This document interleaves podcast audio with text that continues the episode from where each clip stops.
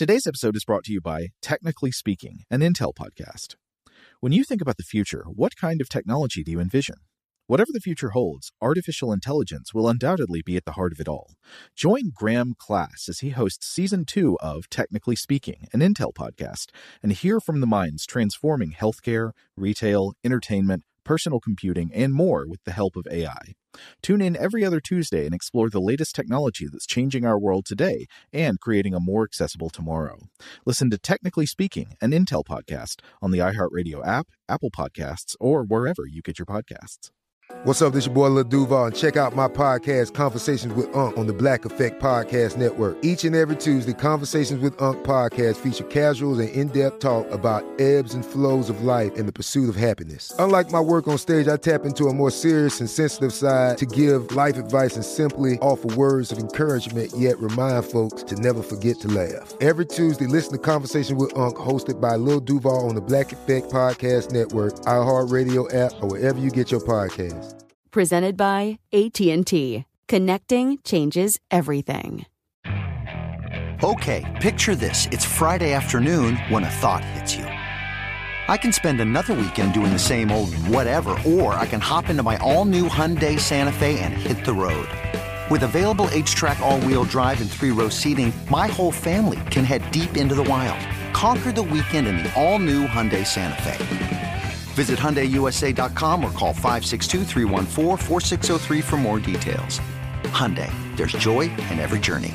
This episode is brought to you by Navy Federal Credit Union. At Navy Federal, it's been the mission to help the military community for over 90 years. And not just help them, but do everything to make sure they not only grow, but flourish. That's why Navy Federal Credit Union has all kinds of great savings and investment options like share certificates with sky-high rates. So don't hesitate. Start growing your finances today with a variety of savings and investment options. Navy Federal Credit Union. Our members are the mission. Savings products insured by NCUA. Investment products are not insured, not obligations of Navy Federal and may lose value. Welcome to Stuff to Blow Your Mind, a production of iHeartRadio. Hey, welcome to Stuff to Blow Your Mind listener mail. My name is Robert Lamb. And I'm Joe McCormick, and today we're answering your listener mail, or I don't know how much answering we're going to do. We're at least going to read your listener mail. We might offer thoughts about it. We might just put it out there and let it let it hang. Uh, but uh, we're going to get into some stuff about our episode on the lock and key, some responses to bug funerals, and we're going to address the ongoing stream uh, that maybe will never stop of listener mail about Robot Jox. It seems like people just can't get that out of their heads.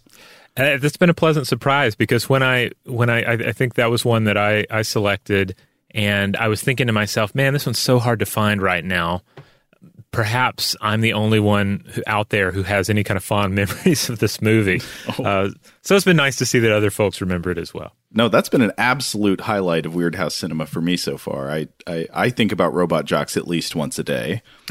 and we didn't even realize the serendipity when we picked it that one of the places it's actually streaming is called Tubi. that oh man, I didn't even really really put that together, but that's true. Yeah, Tubi. Yeah.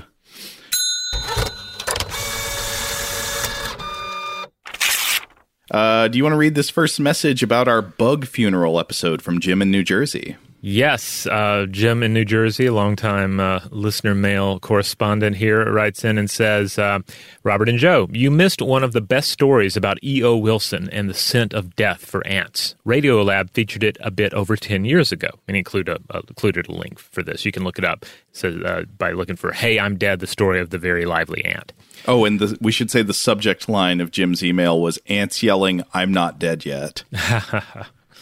Anyway, Jim continues Once the signal of death is in the air, which takes about two days, any ant that happens by grabs the corpse and carries it through the colony to a refuse pile designated the graveyard and dumps it on a mound of also dead ants. Wilson wrote in his autobiography, I thought maybe with the right chemicals I could create an artificial corpse. Wilson discovered that oleic acid, just a tiny, a teeny, sorry, drop of it, was all the ants had to sniff to think dead. One day he took a drop of the chemical and gently deposited it on an ant that had the misfortune of walking by. Wilson describes how as soon as he dabbed the ant, the next ant that came near grabbed his ant, slung it on its back, hiked over to the graveyard, and though the ant was still very much alive, kicking, you know, says Ed, flung it into the refuse pile. Dead is what you smell, not what you see, if you were an ant. So, though it tried to clean itself over and over, the minute it returned to the colony, it was grabbed, carried, and slung back on the pile. the zombie ant was eventually able to clean itself sufficiently and rejoin the nest. Jim in New Jersey. Uh, that is morbid, but yes, very funny. Actually, I, I don't know if this was clear in the text of Jim's email, but I think that middle section was actually a quote from that NPR piece. We should just be okay. clear. Uh, okay. Yeah, in in that case, uh, yeah, d- definitely go back and listen to it. Radiolab has yeah always been a wonderful show. Yeah, uh, and uh, their archives are, are rich and deep, uh, as is the Ant Graveyard. I would say no resentment or rivalry whatsoever. Please go listen to Radiolab. Yes.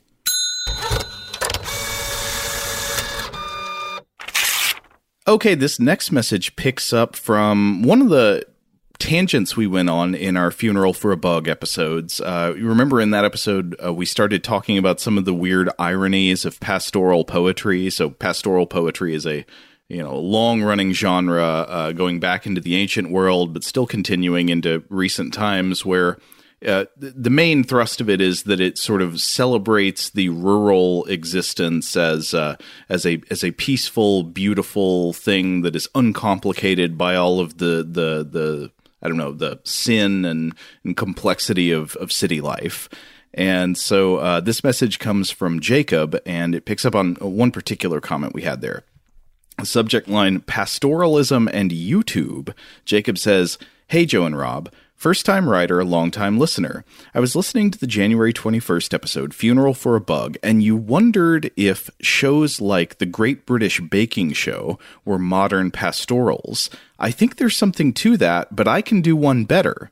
Since the pastoral, according to poets.org, idealizes a rural life and landscape, I couldn't help but think of the subgenre of YouTube videos I've recently become addicted to building things especially building things by hand using traditional techniques like blacksmithing, hand tool woodworking, timber framing, and so on.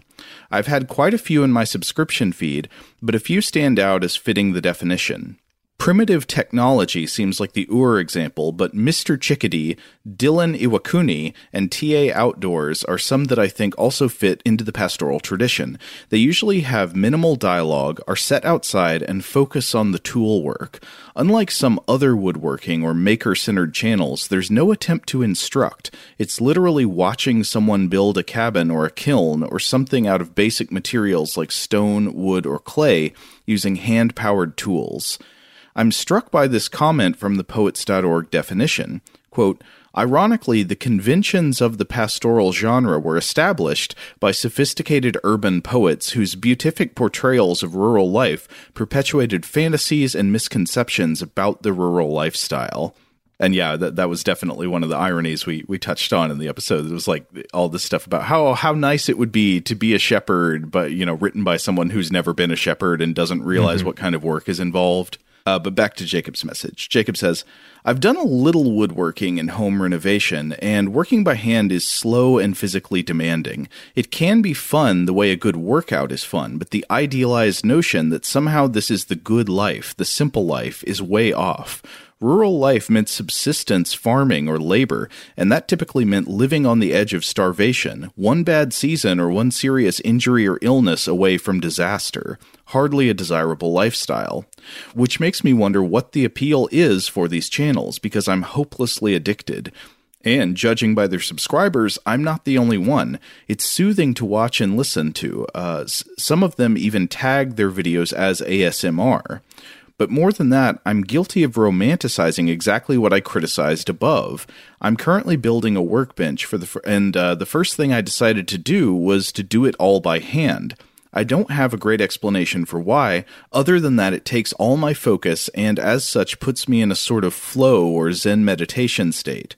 It's also a bit of time travel, learning a traditional craft. It helps you understand an era not your own, but that's a luxury of the relatively rich. If I were doing this for a living and hoping to sell enough to feed my family, I doubt I'd be calm or philosophical about it. Since it's a hobby, though, I can work at my own slow pace and think deep thoughts or listen to deep podcasts like Stuff to Blow Your Mind while I do it. Love the show. Keep up the good work. And you can absolutely read this on air with my name if you choose. Thanks, Jacob. Well, Jacob, we're always assuming we can read this on air with your name. Though we uh, we tend to leave off last names if you supply them. Right. Uh, and, and if you're writing in about something and you, you would prefer no name attached at all, that's perfectly cool. Just let us know that that's the case. Oh yeah, and you can also write to us uh, with a message that you would prefer us not to read on air. Just make sure you note that in the email. Uh, but yeah, I, I thought this was a really interesting message, and I think this is this is on to something that is uh, very interesting. So there there are multiple threads to to pull on here. One is yes, this uh, this sort of idealization of traditional rural types of labor. Uh, you know, farming type labor, woodworking type labor, um, uh, and and the difference between doing that labor as a hobby, where you have no time constraints really, and you can just explore it at your leisure, versus doing that kind of labor to survive, uh, which is which is very different. I often think about this difference. Um, with cooking you know i do a lot of cooking at home i actually really enjoy cooking uh, and sometimes people will say like oh have you ever thought about you know being a chef or working in a restaurant I have worked in restaurants, not as a cook. I've worked as a you know server, you know busboy, and all that.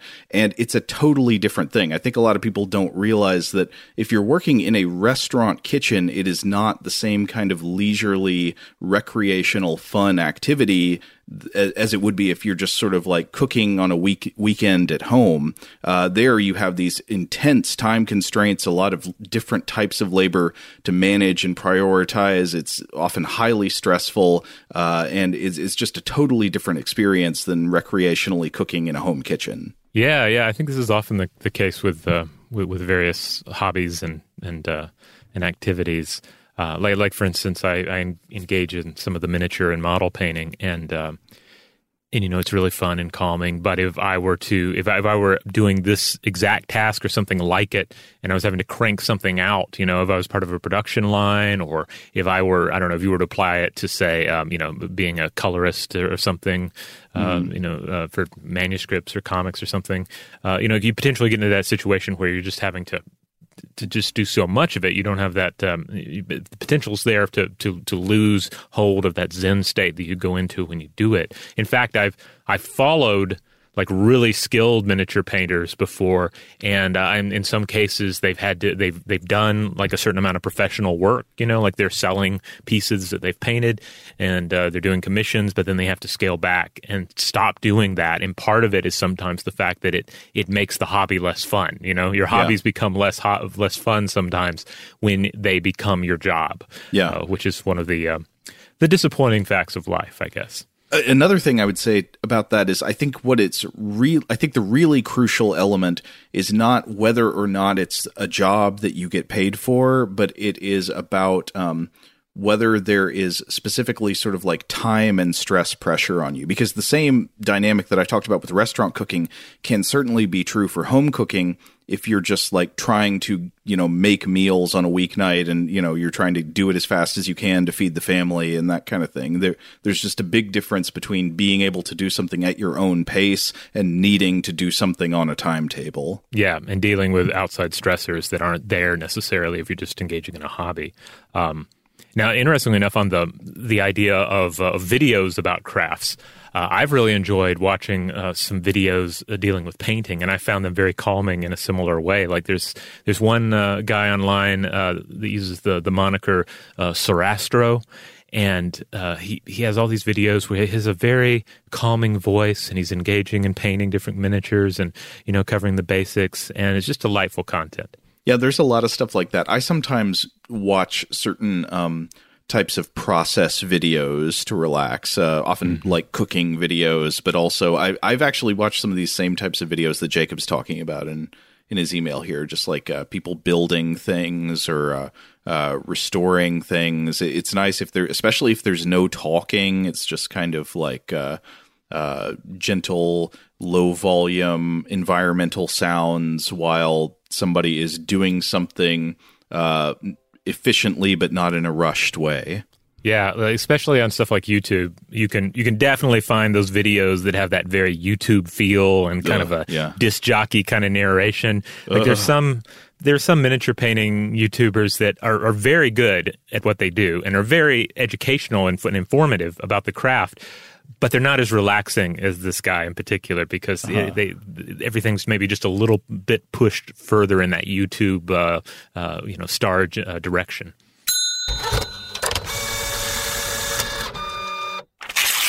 All right, here's another one for us. This is Spinning and Dizziness Vestibular System plus a dash of Robot Jox from Jared. Hi, Robert and Joe.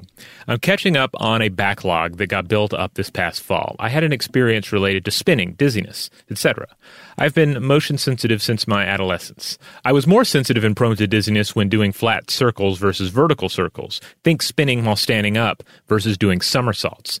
When I was 19, a group of friends made a day trip to a local tourist attraction and we stopped at a city park for our lunch on the way back. A bunch of them took uh, to the merry-go-round roundabout and I really got it going. I held held back, knowing about what uh, what was about to happen. Thanks to peer pressure, I eventually gave in and joined them. They got it going really fast, and pretty soon I started to feel awful. It was so evident uh, uh, that some of the group and the one doing the pushing could actually see that I was getting sick and stop the spinning so I could get off. I avoided getting physically ill, but it was close. I was also one who would ride the extreme roller coasters at theme parks, but would uh, have to rest between rides to avoid getting sick. Earlier in my marriage, my wife uh, bought me a NASCAR ride along package for Christmas. After doing half a dozen laps at speed, I think my inner ear got a bit uh, of a reset or recalibration because about a year later, we went to a theme park and I was able to ride the roller coasters with barely any effect. And since then, I have uh, even been able to ride the teacups at Disneyland. This is really interesting. I, I wonder if the mechanism here, I guess what's being implied by Jared is that it could be this kind of uh, vestibular plasticity that we talked about in the spinning episodes. Yeah. M- maybe sometimes uh, with enough training, the brain can kind of adapt and, and desensitize itself somewhat to, to dizziness. Yeah, I wonder if people have tried to make money off of this with programs, sort of like a, a couch to loop to loop, uh, a vestibular boot camp. But I'm interested, Jared. So it seems like you you are uh, motion sensitive, yet constantly. It sounds like you're seeking out extreme motion experiences. So maybe you've got like a kind of a thrill seeking streak, but also you get dizzy or used to get dizzy. Yeah, that's a that's a conundrum. All right, he continues. I also have some thoughts about the plot and details of Robot Jox. Bring it on. Regarding the discussion of combat by champion and why either side would choose this over an all on all fight, uh, all on all warfare, considering the context of the film, it is possible and maybe even likely that the market and the confed could have been numerically and or technologically equal or close enough. Also, in the post apocalyptic context, both sides could have felt that they couldn't afford to lose the number of people that would die or be permanently dis- disabled in combat, much less the personnel and resources that would have been spent maintaining a military. Also, you talked about the square cube law coming into play in real world conditions around giant mechanical war machines. In real life, the design would be focused on stability and impact protection to avoid being crippled or destroyed by falling. And in this type of warfare, being able to shrink components without losing significant strength or power would be the technological advantage. Imagine the Cold War, and both the U.S. and NATO allies developed large mech suit soldiers, and the USSR and its Warsaw Pact allies did the same. Knowing that physicists would be designing and building around the square cube law, we would see the most successful side be the one who could keep their suit the smallest without suffering in armor or firepower. If you made it through all that, thanks for entertaining my musings. I love the show, Jared. Uh, some really interesting thoughts, Jared. Yeah. So if you were to take the Robot Jox scenario as real, uh, where for some reason these major superpowers in a in a ongoing conflict are settling everything by mech suit uh, champion warfare, I can absolutely see uh, because uh, he, for example, referred to this idea we talked about with JBS Haldane in that famous uh, essay about uh, you know if a like a mouse can fall down a mine shaft and survive, but a larger animal falls down and splashes, and this just mm-hmm. because like as you scale up, the difference between uh, between your mass and the surface area of your body changes in a non-linear way and thus like larger falling objects are more likely to get wrecked by falling. So if you got like a hundred foot tall robot just falling over is going to destroy it almost no matter right. what. Uh, so yeah so the the impetus here in that technological scenario would be on miniaturization.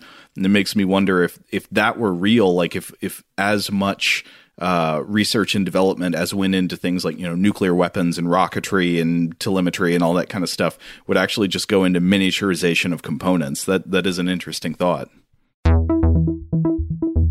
Shout out to Astepro for sponsoring this episode and providing us with free samples. Rob, as the uh, the local host with allergies here, they sent you some of their nasal spray to treat your allergies. What was your experience like? Yeah, that's right. I always wrestle with the pollen a bit when it rolls in during the spring. So they sent me the little uh, nasal spray. I tried out the product, and yeah, it sure did help me get on top of my symptoms for the day. And it's so fast acting, uh, it was already kicking in before I left the house. Astepro is a first of its kind nasal allergy spray. It's the fastest 24 hour over the counter allergy spray. It starts working in 30 minutes, while other allergy sprays take hours. Astepro is the first and only 24 hour steroid free allergy spray. Astepro delivers full prescription strength indoor and outdoor allergy relief from nasal congestion, runny and itchy nose, and sneezing. Get fast acting nasal allergy symptom relief with Astepro. Go to asteproallergy.com for a discount so you can get Astepro and go today. A S T E P R O allergy.com. Astepro and go. Use directed for relief of nasal congestion, runny nose, sneezing, and itchy nose due to allergies. Today's episode is brought to you by eBay. eBay Motors is here for the ride. Remember when you first saw the potential? And then, through some elbow grease, fresh installs, and a whole lot of love, you transformed a 100,000 miles and a body full of rust into a drive that's all your own. Look to your left, look to your right. It's official. No one's got a ride like this. There's nothing else that sounds like, feels like, or looks like the set of wheels in your garage. With over 122 million parts, you can make sure your number one ride or die stays running smoothly so there's no limit to how far you can take it. Brake kits, turbochargers, engines, exhaust kits, roof racks, LED headlights, bumpers, whatever your baby needs, eBay Motors has it. And with eBay Guaranteed Fit, it's guaranteed to fit your ride the first time, every time, or your money back. Plus, at these prices, well, you're burning rubber, not cash. Keep your ride or die alive at ebaymotors.com. Eligible items only, exclusions apply. Today's episode is brought to you by Visible. If you haven't heard of Visible, now you have. They're the wireless carrier that's making wireless visible. It's in the name. Get a one line plan with unlimited 5G data powered by Verizon, just $25 a month, every month, taxes and fees included. Having a one line plan means you only need you to save. No estranged roommates, exes, cousins twice removed, or AI powered humanoid robots needed.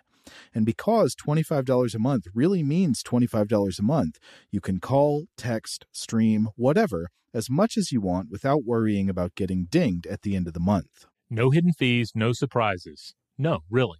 It's like the old saying goes you can't judge a book by its cover, but you can judge a company by its name. So spread the word. Tell all your friends there's a wireless company out there with transparency in their name, and they're called Visible. Start saving on wireless today at visible.com. Monthly rate on the Visible plan for data management practices and additional terms, visit visible.com. Okay, picture this. It's Friday afternoon when a thought hits you. I can waste another weekend doing the same old whatever, or I can conquer it. I can hop into my all new Hyundai Santa Fe and hit the road. Any road. The steeper, the better. Because my all new Santa Fe is available with H track, all wheel drive, so I can hit the trail without a worry in the world. Heck, with three rows and best in class rear cargo space, I can pack the whole family in with all our gear. We've got available dual wireless charging for our phones, so we'll never lose touch with civilization, and we won't lose touch with the primordial power of Mother Earth. So which is it? Waste the weekend or do something a little more epic? And conquer it in the all-new Hyundai Santa Fe. Visit HyundaiUSA.com or call 562 314 4603 for more details. Hyundai, there's joy in every journey.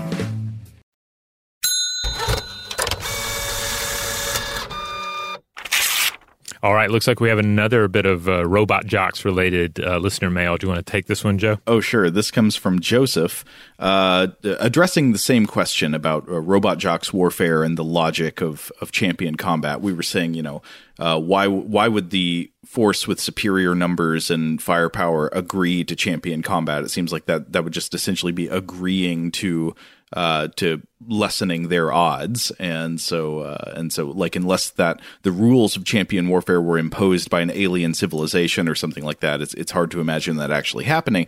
But Joseph has a thought. Uh, he says, "I had a minor comment uh, to your review. Note, I have actually seen this movie when I was younger." You brought up the idea that a state with a larger force would not have great pressure to accept having single combat uh, as a subscription, as the larger force had the basic advantage. Here's one issue I see with that analysis. This is stated after a nuclear war.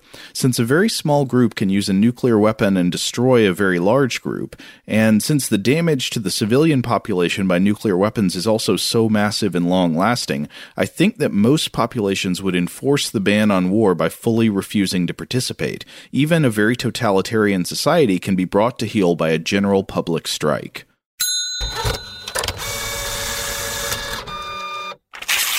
All right, here's another one. This one comes to us from Sue, and this one is in, re- in regard to our episode on the invention of the lock and key.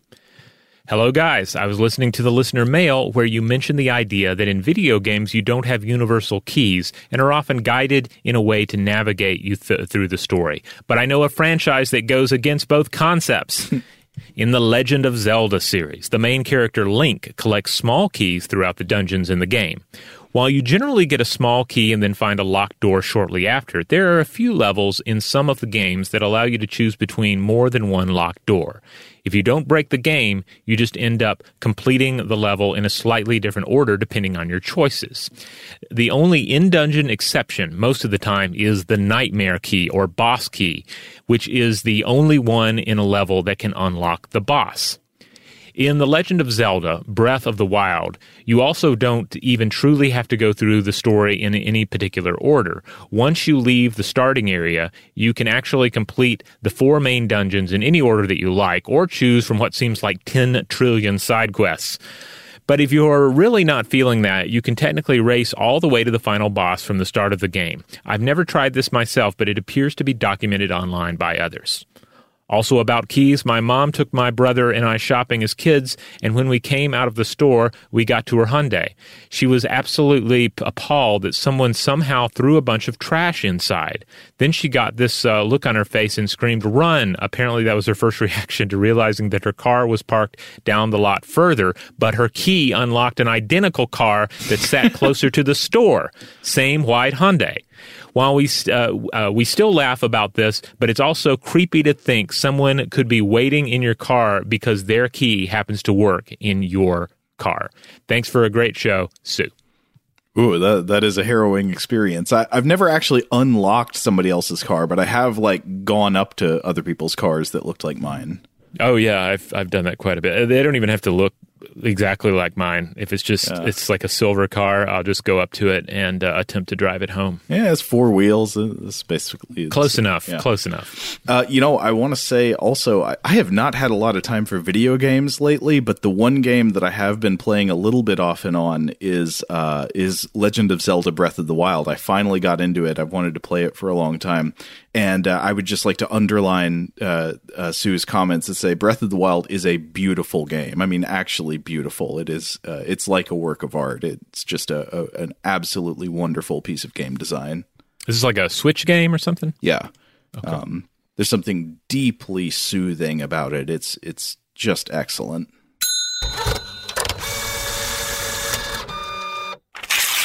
Okay, this next message comes from Bert, also about locks and keys. Bert says, I meant to send this story after your lock episode, but I listened while on the road and forgot by the time I could. When I was in college, I went to visit a friend. While there, his neighbor locked himself out of his apartment. For some reason I can't remember, we decided to try all of our keys. Mine opened his door. For the heck of it, we tried it on my friend's door. It opened. We knocked on his uh, other side neighbor, explained what was going on, and tried it on her door. It opened it. My apartment key was a master key to their apartment building or maybe complex. we called our respective apartment managers and my lock was changed that night. Uh, all of these lock and key emails fill me with such confidence. Uh, and Bert goes on to say also, a little note about Blue Oyster Cult. I don't remember how that came up. Maybe it was a message in a previous listener mail episode. But Bert says, on Blue Oyster Cult, check out the live album ETI Live. I believe it is the story you were talking about. Uh, maybe the, the one that's like some kind of science fiction fantasy uh, concept album. Uh, and then Bert also says it includes more Moorcock songs. Uh, that's Michael Moorcock, such as Black Blade. Love the show, Bert. Oh, that that must be uh, yeah, referencing to Elric's uh, sword. Yeah. Mm. I know nothing of this. Oh, I mean, I have. There are a whole bunch of Morlock. Um, I'm sorry. There are a whole bunch of Moorcock Michael uh, Morlock novels. I think he may have written about Morlocks at, at some point. He, he you know, he wrote quite a bit. Uh, I've only ever read the one uh, Elric uh, book, though I have a bunch of the paperbacks sitting around here. But I remember it, uh, the, whichever one I read. I guess it was Elric of Melnimity. Uh, I remember it being a lot of fun.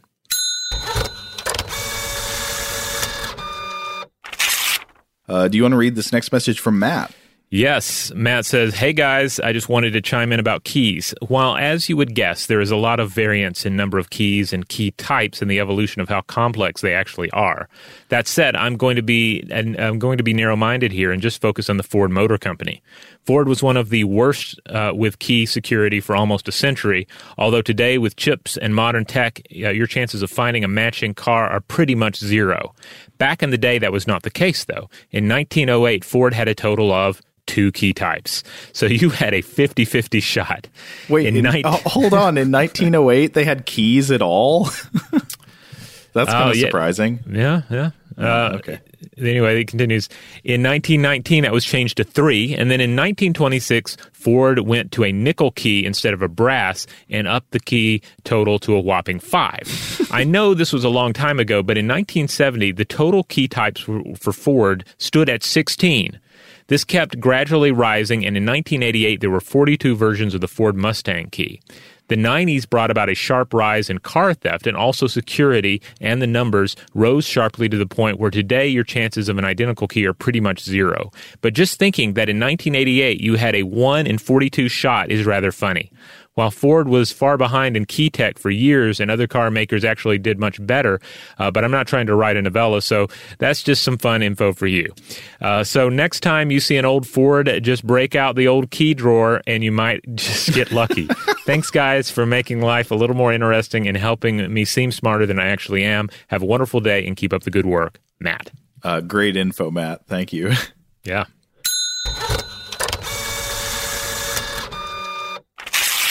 Okay, we got one last message here. This one's from Aiden. Aiden says, Hi, Robert and Joe. Oh, and sorry, this one is about our vault episode on horseshoe crabs. But actually, Aiden says that, so I didn't really need to presage it. Uh, so Aiden says, I just heard your latest vault episode about horseshoe crabs. Um, as you were discussing the extremely long history of horseshoe crabs and other stabilomorphs, I was reminded of a recent episode where you discussed search algorithms. One way to look at the evolutionary success of horseshoe crabs could be in the terms of an evolutionary search algorithm. Maybe they have stayed so consistent because they are stuck in a local maximum of the evolutionary fitness function. If we visualize this using the finding the top of a mountain analogy that you mentioned in the search algorithms episode, I think the horseshoe crab's mountain would be very tall and very steep. The longevity of the species would indicate that they have very high evolutionary fitness, so I imagine their mountain peak is much taller than that of many other organisms on Earth. Secondly, the consistency of their body plan over such long timescales could suggest that the slopes of their evolutionary mountain peak are very steep, i.e., for some reason, minor variations incur a great evolutionary cost, preventing any changes from taking hold within the population. It is also amusing to consider the possibility that the humble horseshoe crab has not only found a very stable local maximum, but has in fact found the global maximum of the evolutionary fitness function, making it the most fit organism on the planet or perhaps in the universe. Maybe they're up there on the peak looking down at all other organisms with their 10 serious little compound eyes. Thanks for another great episode, best, Aiden. That's some, some wonderful content there. I would like to suggest to Planet Fitness that um, that you acquire the horseshoe crab as a mascot immediately and have it featured on all of your branding. Right. You are not fit until you're a horseshoe crab. Yeah. Keep keep pumping until you got those. Uh, what were their eyes made of? I've forgotten now. Some some kind of interesting mineral eyes. Yeah. I mean, the horseshoe crab would make a good. I mean, the horseshoe crab is instantly identifiable. I think it would make a great mascot for, for any purpose, be it a logo, um, for a business or a sports team mascot. I mean, that would be great. I agree. Fighting horseshoe crabs. Yeah. Somebody out there must be. Oh, there's a there's a banana slugs, right? Somebody's got to Yep, be yep. the horseshoe crabs. Yeah, uh, in fact, somebody from that uh, that college sent some merch way back in the day. They were like, they were really proud of their their banana slugs. And banana slugs are great. They're having having uh, seen them in the wild now. I can say they're they're tremendous. Wait, who is it? Is it, was it like UC Santa Cruz or something? I think so. Uh, you know, I'd have to have to look it up. But yeah, you go into into uh, you know into, into the big forest there, uh, and you you see them there in their their little uh, you know yellow golden spirals there uh, amid the the leaf litter and all. It's pretty great. Yeah, I was right. It's, it's Santa Cruz. Yeah, very good mascot. But somebody out there, if you don't already have uh, uh, the the horseshoe crabs, go for it. Yeah, I'm. I'm. You know, I'm not a, a huge uh, team sports uh, person, but I, do en- enjoy whenever there is a a mascot choice that kind of uh, flips the script a little bit. Like there, there is a, a basketball team where wi- they're the Wizards, right? so they have a, an actual what, wizard Washington Wizards or something. yeah. So I mean, I don't know to what extent they're really taking advantage of that, but I think that's pretty cool. Where your mascot is like an, an aged sorcerer or something, you know? It's Radagast. Yeah. There's so much you could do with that. Then you got the Raptors. I mean, that's really cool. I remember being a kid and there was pressure to like football, uh, like NFL football. And I remember looking around and I'm like, well, which of these mascots excites me? I guess it's the Vikings. That's the only thing that is even halfway, um, you know, jumping out at me. So I think I bought a Vikings pencil. Um, And uh, that was as far into NFL football as I got. Oh wait, no. If if no team out there has yet adopted the slime mold as their mascot, that's got to be the like the the peak. Yeah, they're they're slow, but they're thorough. You know. Okay, should we wrap it up there? Yeah, let's go ahead and wrap it up for this week. But we'll be back next week with more listener mail. So write in, you know, write in in response to episodes that we've recorded, episodes you think we should record, new episodes, old episodes, your responses to other listener mails you've heard, um, praise, corrections, what have you. Uh, we'd love to hear from you. And in the meantime, if you want to check out other listener mail episodes, other episodes of Stuff to Blow Your Mind, our Friday episodes of Weirdhouse Cinema, or those core episodes on Tuesdays and Thursdays, you can find us wherever you get your podcasts. Just look for the Stuff to Blow Your Mind podcast feed. Huge thanks, as always, to our excellent audio producer, Seth Nicholas Johnson. If you'd like to get in touch with us with feedback on this episode or any other, to suggest a topic for the future, or just to say hello, you can email us at contact at stufftoblowyourmind.com.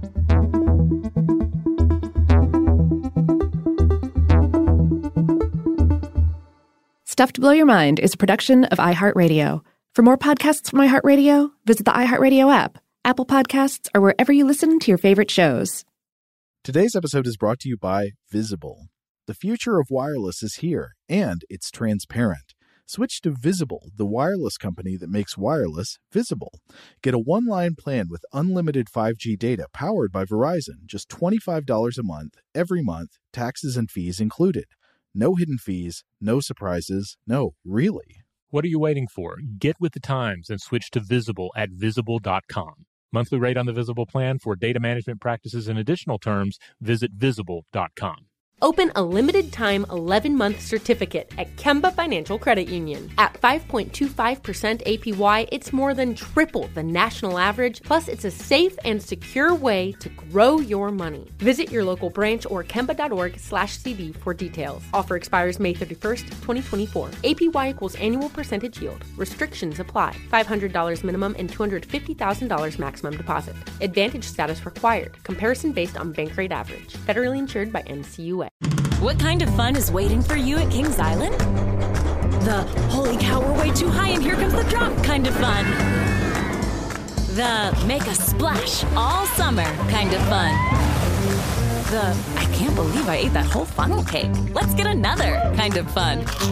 But most importantly, at Kings Island, you'll find for the fun of it kind of fun. Don't wait to start your fun season. Kings Island is now open on weekends. Get emotional with me, Radhi Devlukia, in my new podcast, A Really Good Cry. We're going to be talking with some of my best friends. I didn't know we were going to go there on this. People that I admire. When we say listen to your body, really tune in to what's going on. Authors of books that have changed my life. Now you're talking about sympathy, which is different than empathy, Yeah. right? Never forget, it's okay to cry as long as you make it a really good one. Listen to A Really Good Cry with Radhi Devlukia on the iHeartRadio app, Apple Podcasts, or wherever you get your podcasts.